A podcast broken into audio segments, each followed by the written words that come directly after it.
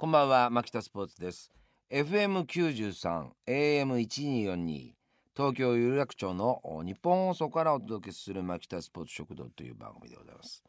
食堂の漢字は食の道と書いて食堂ですね、えーこの番組は食にまつわるありとあらゆることについて語ってまいりますよ。例えばお店で食べ物をテイクアウトする時についてくる調味料や薬味は各地違うみたいですね。はい、えー、牧田さんの出身地山梨県では何かありますか？って言いますけど山梨県にそういう質問投げてくる？じゃあお答えしましょう、えー、普通です。あの特にこれと言ってないんですよ。お恥ずかしいお恥ずかしいとこ攻めてきたね君たち。え？山梨ってそういうとこで個性全然発揮できてないわけ。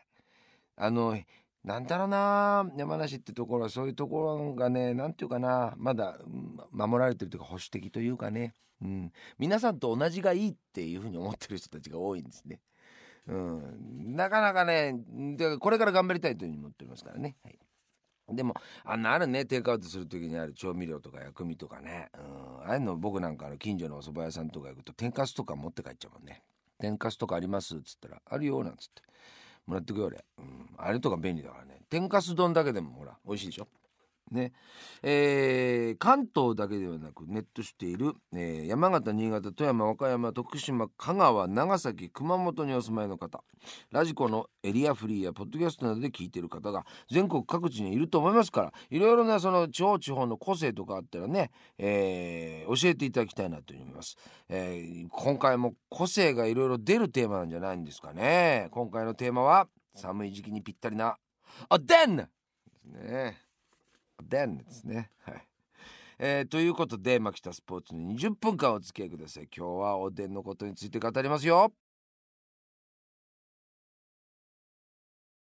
改めましてこんばんは。牧田スポーツです。食にまつわることを語り食の道に進んでいく牧田スポーツ食堂という番組でございます。今回のテーマはおでん。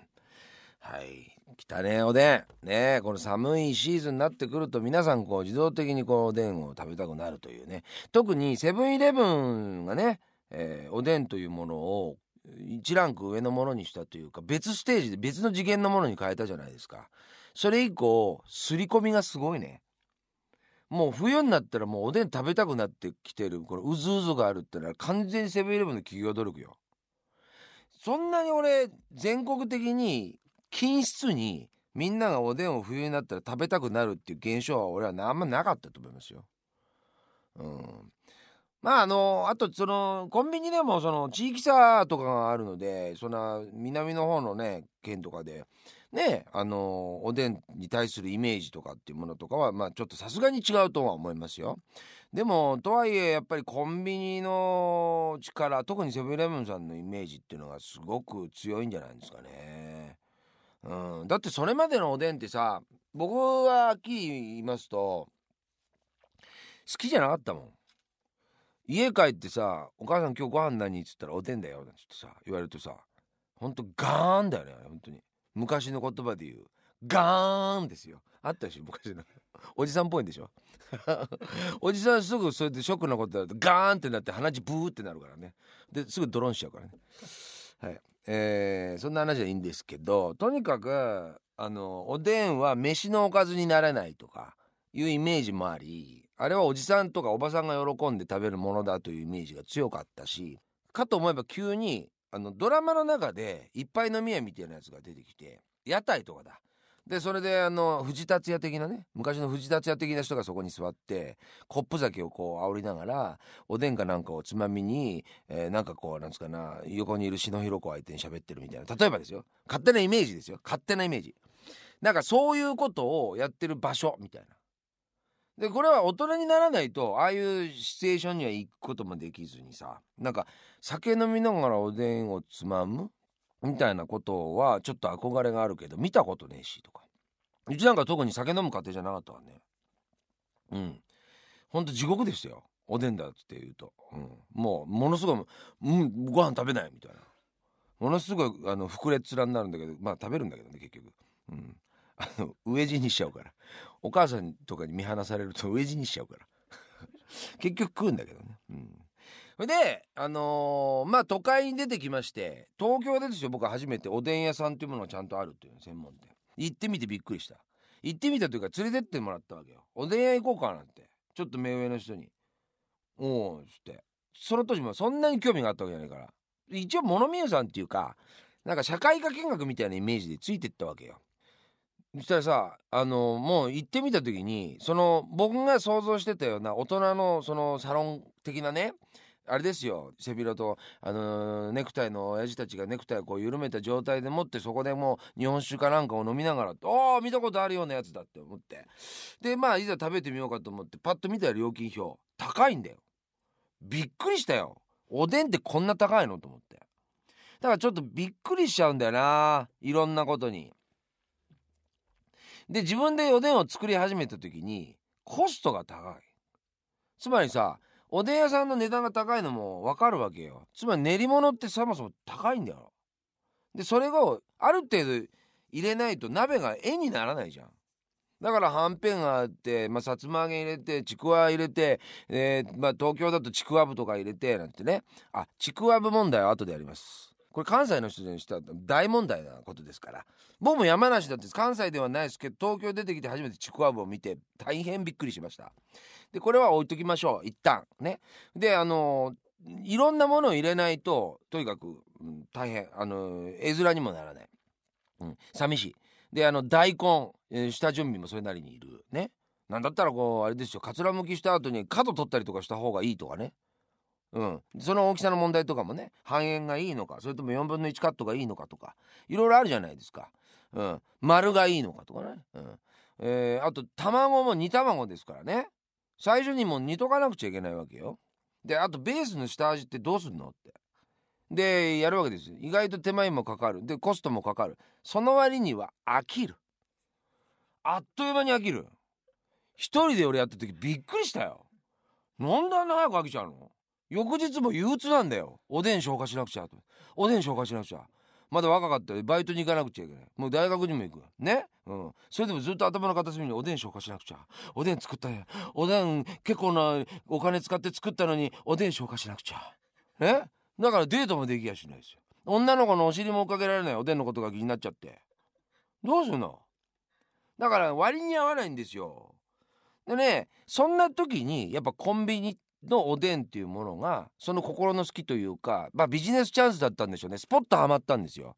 一人暮らしの人でもおでんとかっていうものをちょこっと自分でこう持って帰ってこう食べてで満足っていうその後腐れのないね雪吊りのおでんがねこれ出来ったわけですよ。うん、で、ね、雪吊りっていう感じにこのおでんっていうのがハマりやすいんだな。うん。ちょうどいいわけ。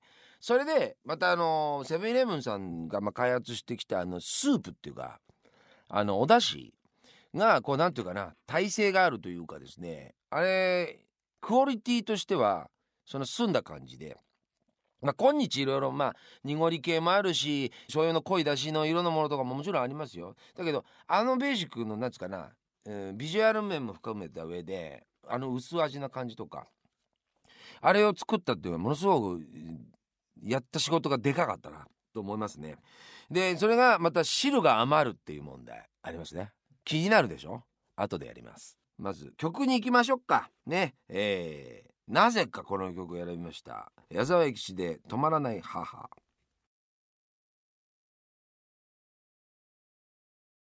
止まらない母。矢沢永吉さんでございますけどまあ、まあ、名作ですけどねこの止まらない母あのなぜこの曲にしたかっていうとあの矢沢吉さんの所有されてるスタジオ貸しスタジオでもあるんですけどねあるんですよあの赤坂の方にねおでんスタジオっていうのがあるんですよ。えーですからあのあんまり業界以外の人はそんなに知らないのかもしれないけどねおでんスタジオっていうのがあるんですよね。まあ止まらないハフハフって感じでしょうかですね。はい、おでんだけにハフハフって感じでしょうか。はい、えー、ということで、えー続いてですが、えーおでんの話はね、あのー地域によって具材が違ったりとかしますわね、えー北海道東北ではつぶ貝やホタテが入ることもあるそうでございますね。えー美味しいでしょうそりゃね。うん、で関東まあ東京でイメージが僕はすごく強いですけどちくわぶですねこれちくわじゃないんだよ俺もう最初に食った時は何かの間違いだと思ってああなんだこれと思って腐ってるって思ったからね。で静岡では黒はんぺんが有名ですよね。であとそのスープというかお出汁にあの魚粉をもうかけて最終的にこういただく時かな。魚粉をかけて食べたりとかしますね。で大阪は僕大好きなんでこれ、ね、タコと筋牛すじ。これはだからこれすぐだからセブンイレブン導入したでしょ。ね。あれ東京とか関東方面って牛すじ入れる文化なかったからねもともとは。であれ入れてさなんかまたこう彩り豊かになったよね。なんかあの幅が出たしすごくいいと思うんですね。でさらに僕言うとあのー、厚揚げが異常に好きなんですよ。であのー、ガンモドキとか好きなんですよ。あの汁吸っちゃうやつ。あいつもたまらないでしょ。ジュワー感がすごいでしょ。あのだから相性抜群だよね。うん。とにかく僕は人にあんまりあげたくないんですよ。あの厚揚げとガンモだけはもうとにかく自分で。卵と大根あげるからトレードするって話になったら俺もまず1位指名俺とりあえず厚揚げ。うん。でさらに言うとですね僕はあの金沢で食べられているですね車麩という大きい麩があるんですよ。それを金沢のおでん屋さんでは割とメインにしてる。でそこであのおでんいろいろ頼んだで最終的な締めはもうあの車麩にしてくれと。でこれもあのいいお出汁をですね全部吸ってくれる状態ですから。まあなんだろうな。オニオングラタンスープのあのパンのやつ。バケット的なやつが上に乗ってるやつあるんでしょ。あれよあれじゃねえけど。あの要するにそのもう車麩がでかいからものすごいパン状になってあのねすごくあのいいスープを含んだ状態でねかなりのメインになるんですよ。パンチもそれなりにちゃんとあるからね。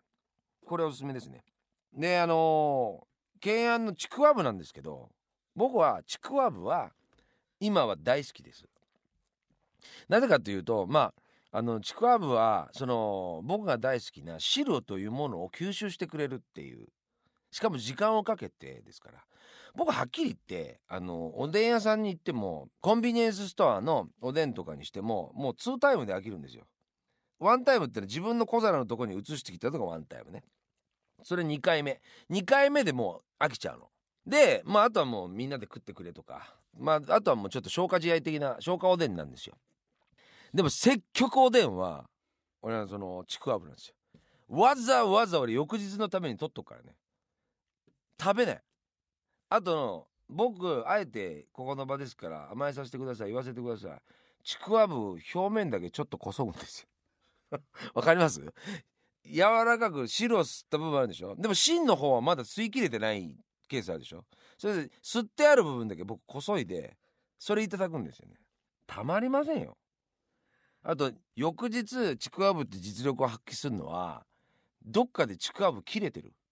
その切れっ端が浮遊してる。それ逃すな。はいテスト出るここ。